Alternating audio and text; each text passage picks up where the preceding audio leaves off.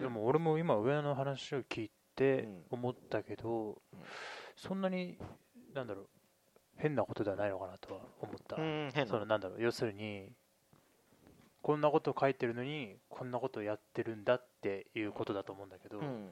それは別に問題にすることじゃないんじゃないかなっていうのは思った、要するに言ってることとやってることが違うってうん。そんなに不思議なことじゃないような気はしたあーそうね、あうん、まあいやうん鈴木の価値観としてはさ、うん。そういうのもある意味当たり前なんだろうけどうん。こう俺こういう人にこうはっきりと目の前で具現化されるのはある意味初めてなんだよ、うんなるほどね、うん。今までずっとあ言ってることと書いてることはこう当たり前のひあ同じのような人なんだなって思ってたのが突然全然別だったみたいなうん、うん。なるほどね。ことがある時から分かったっていうことにすごいは衝撃を受けたのがある意味そうなんだ。初めてでさでもでじゃあ、あのあまだある、うんそうそう続けて。でこうねあーまあそこから進めてでもう一つ怖いなって思った点が、あの分析力自体はすごい的確なんだよこの人、あのなんか例えばねあのある質問者の人でえーっと私は、えーっと27歳のシングルマザーですと,、えーとでもなんか昔から、えー親に虐待されていてうんぬんかんぬんとかあといろいろ書いてあってでそれの後にあのお金がなくてあとあと3週間であのえー、と家賃を払わないとマンションから追い出されます。どうしたらいいでしょうかみたいなそんな社会福祉士に相談しろみたいなことが質問を投げかけてる人がいてでそれに対して岡田敏夫はどう答えるかっていうと,、えーっとそのあなたがいろいろつらつら書かれている悩み例えば昔親に虐待されたとか、えーっと仕事をすぐ辞めちゃうとかそういうところは全部過去の悩みであってそれを書くとあのえー、と逆にあなた自身が混乱しますと。で今あなたが考えなきゃいけないのはあの現実い一番現実的な、えー、とマンションを追い出されるかどうかについての話なんだからまず話を頭の中を整理してそのことにちゃんついてちゃんと考えなさいっていう、うんまあ、その分析力自体はさ実際に確かに最もだなと思うしうん。これ自体は結構さ誰についての話でも結構応用できることでうん。えーっとなんかまあやっぱりこういうところの分析力は的確だし、あのーなんかさ人生相談っていうのは別に明確な答えを欲しがったりこう社会的な助けを期待して、えーっと相談者も送るわけではないからさ、うん、あのこういう答えとしては正しいし、まあ、あの理屈としても納得できるからある意味じゃあ人生相談者としての適用はある人なのかなっていう、うん。まあ資格はないだろうけどねっていう、うん、こと、うんね、まあ人生相談なんてうまく切り返したもん勝ちですからね。うん、だって別にあの小宮君も重松清にさ。そう重松清にねあのどうどうやったらあの僕はバレー部の部長をしてるんですけど全然話を聞いてくれません。どうやったらいいですかっていうね相談メールを送ったらそれはあのなんか、なん。かで送ったの。そしたら帰ってきたからねちゃんとね。ねそうだよね、えーでも別に重松清にどうかしてほしかったわけでもない。ない。話を聞いてほしかったの。ねそう、うん。その相手がたまたま重松清 そう。だねそうだね。まあっていうことはあるからさ、うん。別にこの人の分析力ってのはあのー本当になんか実際あるもんだなって思うしまあねあのなんていうか今回の件でこう岡田敏夫ってのは本当はバカで信者が勝手に持ち上げてただけだろうみたいな意見が結構出回ったんだけど、うん。いや実際は間違いなくこの人は頭が良かったし、えー、と分析力はやっぱりすごかったんじゃないかなっていうね。であのでそこから膨らませて、えー、ともう一つ怖かった点なんだけどあでもなんかこうこの人の分析力っていうのは確かにすごかったんだけどでもこの人の思想の中心には結局何もないのかなみたいなことがよく分かったな。うん。まあなんかこれについてはうまく説明できないんだけど、うん。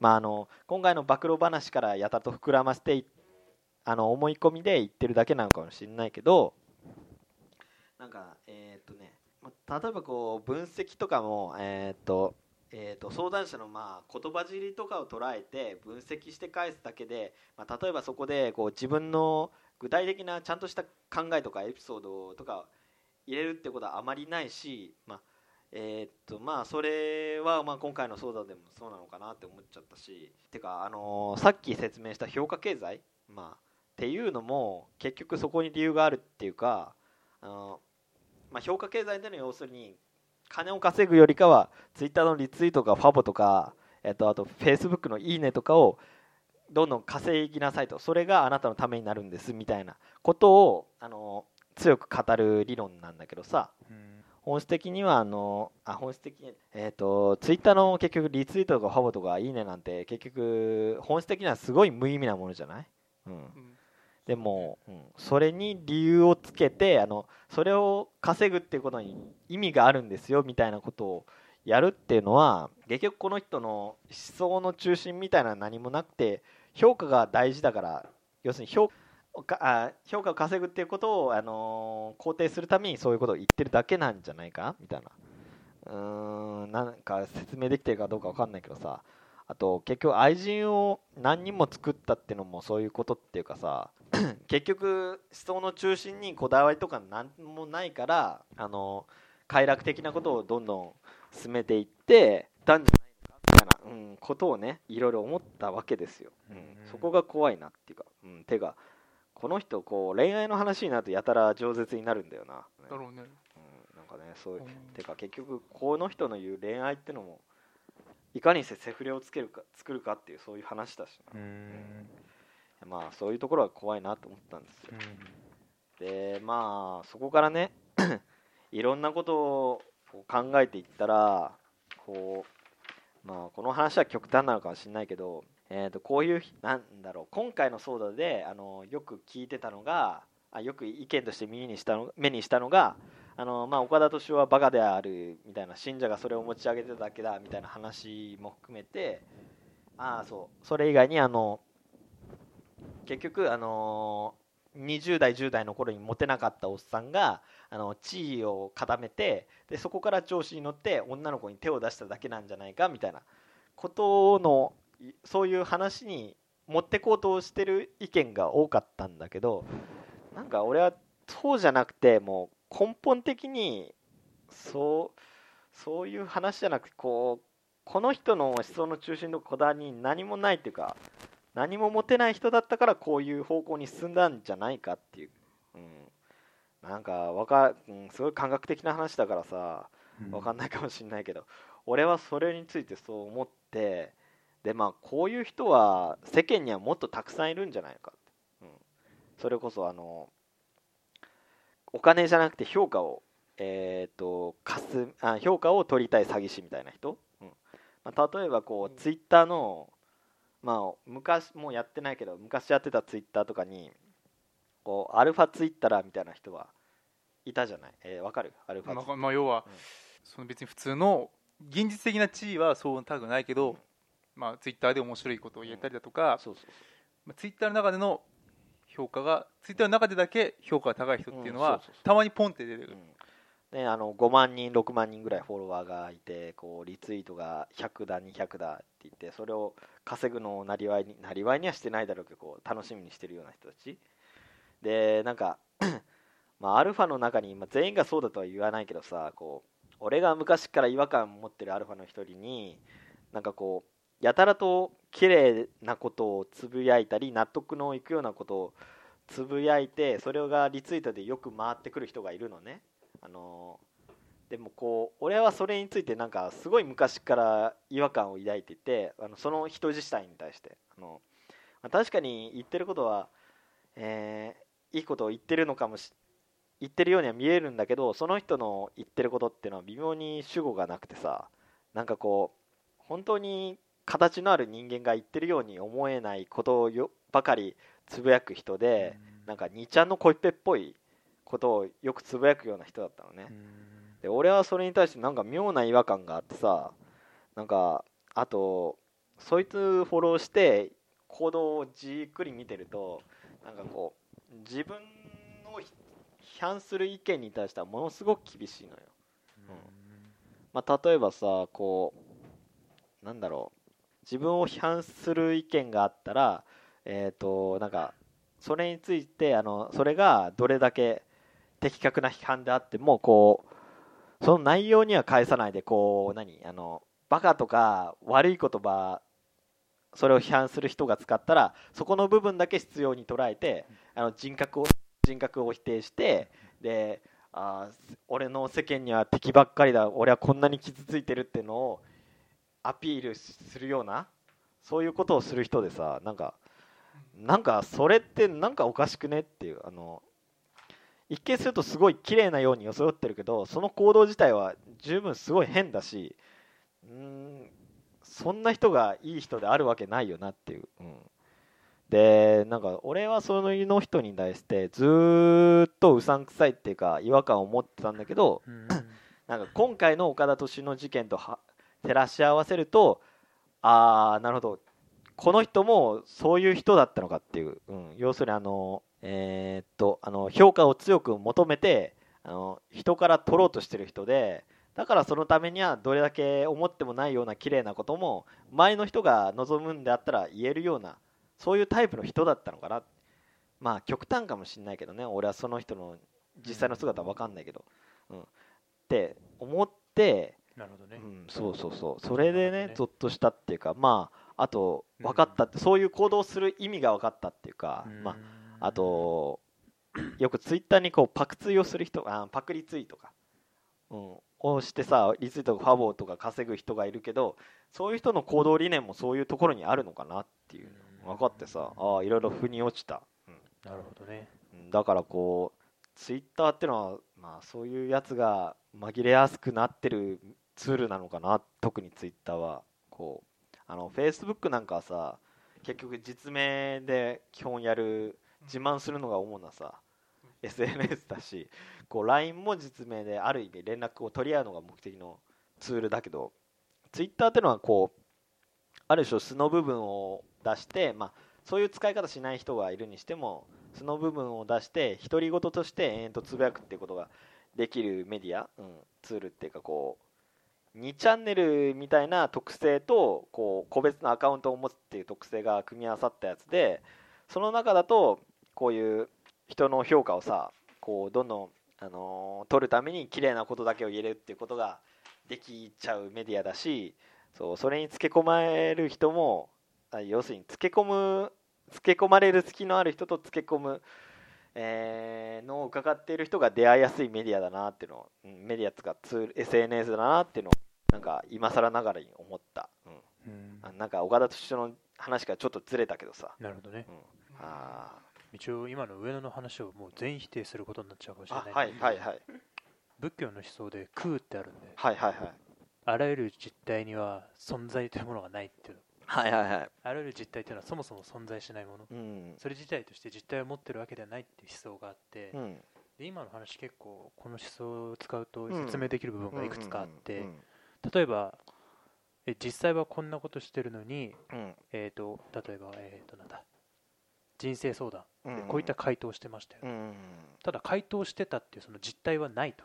それは全て移ろゆくものであって、うん、その時たまたまそれが出会ってそういうふうに出現したと、うん、そうなんだ、いうふうに考えるとそこに問題性が実はあまりないんじゃないかなっていう言い方も多分わ、かるわかる、でもそれはこうものすごく極極端ではないけど、うん、一種の悟り的思想じゃない？いやでもどうかな。俺、岡田敏夫っていう人格を作ってるのはあくまで俺たちの勝手なイメージでああそうだね、作ってるわけでしょ、ね、でそことの乖離について問題視を持ってるっていうことでしょ、うん、そうだね。あだから俺個人としてはあの俺がずっと昔ツイッターとかやってた時の使い方として本当に自分が素直に思ってることをつぶやくことがそれこそが善だみたいな、うん、思想があったのよ根底で。なるほど。俺も最近気づいたんだけど、うんでも別にこう鈴木とか小宮は別にそういうことは思ってないじゃん。全く思ってない。思ってないんだよね。日常生活だって俺まさしくこの人と同じようなことやってるもんね。うん。そうだよね。そうそう。鈴木そうだよね。もう俺普通にずっと別のこと考えながら別のこと喋ってる。でも別に評価とかは求めないでしょ。求めてない、うん、ね、うん、そう。だからそこを求め始めるとこういう乖離が出てくるのかなって思うけど。うん。なんて言うんだろうね、答えのない話鈴木君とねちょっとかぶるところはあるんですけど、うん、まあこの人まあ、仕事はすごい多岐にわたるっていうか、うん、そういう話はあったけどまあね仕事とプライベートを分けた結果こうなった、うん、ということなのかな。そうだと思うね、まあ、別にね、うん、だってまさしくさ、まあね、このいい人戦略っていう言葉通りだと思うよ、俺、うん、そうそうそうそれはね分かる分かる。できてるってことでしょ、まあまあ、僕はもうこの超情報化社会におけるサバイバル術僕の考えるサバイバル術はツイッターとかやらない、うん、それマジで思う。それマジで思う。えてかそう今回のこれ読んだらさ、うん、俺もちょっと気に入った何何書いてあるのかな？ってちょっと見たらなんだっけな？気持ち悪い。とりあえずフォローしましょう。そう。気持ち悪いよね。おっしゃしゃっとって、まあ、そういい人になるにはでもこれ読む人って要するにこの岡田敏夫と同世代かそれ以上の人ってことでしょ？若い世代だってこんな読む必要ないもんね。ツイッターなんて。あまあそうかツイッターなんてみんな知ってるし、LINE なんてみんな当たり前のように知ってるし、フェイスブックだって言われなくてやってる人がいっぱいいるでしょ？うん多分そういう人は読まないと思うよ、これ。そうね。きっと。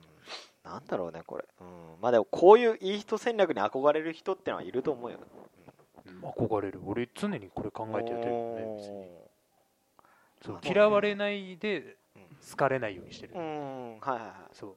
好かれたら面倒くさい。嫌われたら面倒くさい、ね、好かれても嫌われないようにずっとしてる俺は。そう。だからさこうまあ本質だから本質的にはそんな違いがないんだろうね、うん。えー、岡田敏夫の言ってることでやってることと、まあ、鈴木の言ってること。多分俺の場合この人と根本的に逆になってるのは、うん、あまり関心を持たれないようにしようっていう思想を持ってるそうだね。俺の場合は、うん、そうだね。そう。だから好かれも嫌われもしないように、うん、この人はとにかく好かれようとはしたんだろうね。まあでも好かれようとした人格を作り出そうとしたっていうことだよね。まあ、ね。それこそまさしくアバターだよね、結構こういうの流行ってたよね昔。この論調みたいなの。流行ってなかったっけ？これアバター論みたいなあった？なかった。ちょうど例えばミクシーとかあの辺りが起こってきた時ぐらいにネットとその、えっ、となんだろう。えー、と40代ぐらいの人が出会ったパラダイムシフトみたいなね。でアバター論。アバター論。でそういうの流行ってた時期があったと思うよ、うん、ちょうどだから俺たち高校ぐらいの時にその今でいう今だともう60歳ぐらいの人か。がその突如出てきたこのアバターとかね、うん、っていうものに対しての付き合い方、うん、これアバターってなんだっていうところに多分疑問を持ったっていう論調は確かねあったと思うんだけど、ちょうど。多分こういうのね東が大好きだと思うんだよね、東弘樹が、東これね多分それで読んだことあると思うだそういうのもあったから、うん、で今だとこのなんだろうアバターがいるっていうことが実体化してきてるじゃない、うん、システムとして。だそこで多分こういうふうに目がつくようになったんじゃないかなっていうのは思う例えば昔の日本人のシステム村のシステムとかだと本音と建前ってよく聞くじゃん、いわゆるその建前っていうのも建前っていうのが流動的だったんで昔は。残らない。実体のない、うんそうその建前が実体化してきちゃったってところが多分この問題点があの本質的な部分じゃないかなと。建前も分かっちゃうからねそうそうそう。今だってさ昔だったらさその建前言っても忘れちゃうじゃん、うん、その1年後経ったら、あんなこと言ってたよねぐらいのそのなんか曖昧な。残らない記憶として残ると思うんだけど今だとその建前がもう明文化されて、あの眼前に出てくるっていうところが、えーと、この岡田敏夫が持ってたそのイメージが残り残れば残るほどそれと反対する何かが起きた時に、なんだろう反証っていうのかな、爆発力を持っちゃうのかもしれない。今そのね爆発を生み出したユーザーっていうのがたまたま多分その岡田時岡田敏夫岡田敏夫とかアルファツイッターアルファツイッターがたまたまそういうネットに深く入り浸っている層だったんだろうね。うん、そうだと。深く入り浸ってるってのは、ツイッターはそういう面をすごい増発させる効果もあるんだろうね。そうなのね、うん、いい面悪い面ともかくとして、やっぱ残っちゃうってところは本当に、多分一番の議論と問題点だと思う。よ僕らの今の喋りだって残残りますからね。これもどこかで悪用されるかもしれないあの本にされちゃう本にされてもしれない。ああ、著作権が。ね、でも9人に9人愛人がいるっていうのは素敵なことだと思うけど。そうです。素敵なことだと思う。そうか。そうか。そう。いやでももっと他にすることあるんだろうでもいやでもね結構まあまあもちろんビジュアル的な面でもそうなんでしょうこのいい人戦略っていうこの本のね、このカバーにはもうすごいいい人そうなねね田中さんが映ってるわけですよ喋ってる姿本当にいい人そうなんだよないい人そう。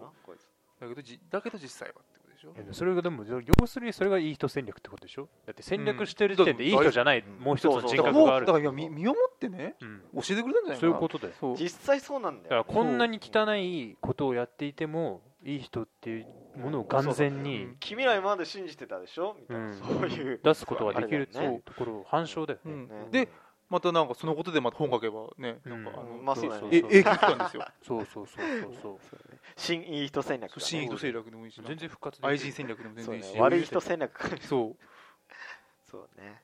そうだからこの戦略ストラテジーって書いてる時点でもう一つの人格があるっていうことをもうここに案に書いてそうなんだおよね。そうそうそうそうそう。まあだからなんか、うん。そうこういうふうに話してみて思ったのは結局俺がそういうこう本音と建前っていうのはあんまり良しとしとしてないっていうか、そういうことだね。だから本音の部分を強く愛しすぎてるからこういうこと言っちゃうんだろうなって思った、うんでもあれなんだよね。でも俺もちょっとそれに関わるかもしれないけど俺俺実は建前じゃない可能性もあって。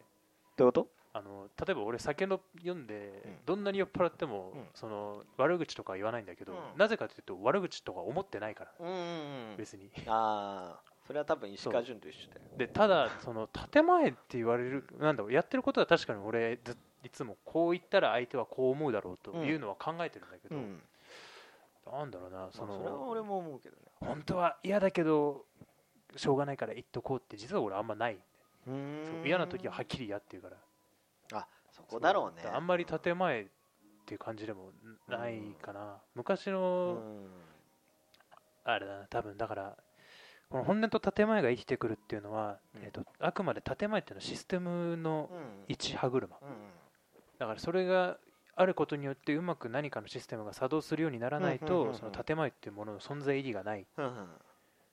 でそういう時にそこで多分初めて本音と建前っていうのが分離するんだ、うんね。きっとやべえ。なんかすげえなんか哲学的な話になってきた、ゴールが見えない、まあ、いや俺がね すごいゴールとして持っていこうとしたのが、うん。あのツイッターの使い方には気をつけようねみたいな。俺が言う話か。すごい下ってきたよこれ。ピ急に。ューンってツイッターの使い方に気をつけようって。ね。いやだから。使ってないじゃんだって。そうなんですよ。だから終わってみて思ったこと。うん。今回のダンスで、なるほどね。うん、例えばこうあの岡田敏夫の元愛人だったっていう人が何人か出て、うん。ツイッターで暴露してるって話聞いたじゃん。ただ恥さらしだよねそれ。騙されましたよそう。だからあの、うん。これ読んでて思ったのは、まあ、これ文章に書いちゃったら絶対炎上するんだけど、うん。あのこの書いてるような人もすごい付け入る隙のあるような人ばっかりなんですよ、ううん。ん、あのだから俺がさっき言ったようにツイッターに本音を書くっていうのをちゃんと良しとしてる人みたいな。うん。だからそこに愚痴とか悩みとかつけすぎてそこに対して大丈夫だよ大丈夫だよみたいなことを言ってくれる男にホイホイ騙されるっていう、あー承認欲求ってことか。うん。そうね。まあそこもあるし、まあ、優しくされたそう欲求いうことか。でそこをうまい具合にこれの人が分析して取ってったっていうことに問題あるから俺としてはそういう人はもっとたくさんいるからなんだろうね。ツイッターにこう本音のことは書くなとは言わないけどうん。書きすぎないようにした方がいいそれ以上書くと自業自得っていうかこう、どんな風に付け入れられても文句は言えんよみたいなことを言言おうとしてたんですよ。まあ言ったか今、ううん。ん。ね。うん、だからもう俺はツイッターやってないからそういうことが偉そうに言えるわけだかまあそもそも恋愛ってそういうもんだからね。らまあな。ね。なぜでもなぜまあな。被害者意識になるのかわからないね。うんまあやり捨てられたっていうところだろうな。いやそこもだってそれはただ客観的にそう自分が勝手にそう思ってるそうだけでそうそうそうそう。そうそううん。だってこうこいつの主観では結局岡田斗の主観ではうん。恋愛をしてるっていう意識。でそうそうそうそう。で恋愛をして、ね。恋恋愛はしたんだと思ったまあね。なんかすごいね。そう考えると答えがないわけだ。うんこの人絶対悪としてはできないわけですよ。いや絶対悪にはできないと思うよ。できない全くできないと思うそれは。だってそれは勝手に岡田斗司夫っていう人格をうちらが想定してそれを批判してるだけだから、そうそうそそれもな何の意味もないねと。思う、うん。まあそうそうって俺があれなわけだけど、うん。そう発端なわけだけど、結構そういうのあんまりだからだからあんまりなんだろうひ人を批判するのは好きじゃないんだよね。そのうん。概念を批判するのは大好きだけど、おー。そう。こういう概念があるんですけど、これの問題点は何ですかってところなかはなかいないからね。うん。そうなんだよ。大好きなんだけどだから人の悪口とかはあんまりだからだから好きじゃないんだよね、そうん。のその人っていうのを共有してないから、うん。はいはいはい。そう。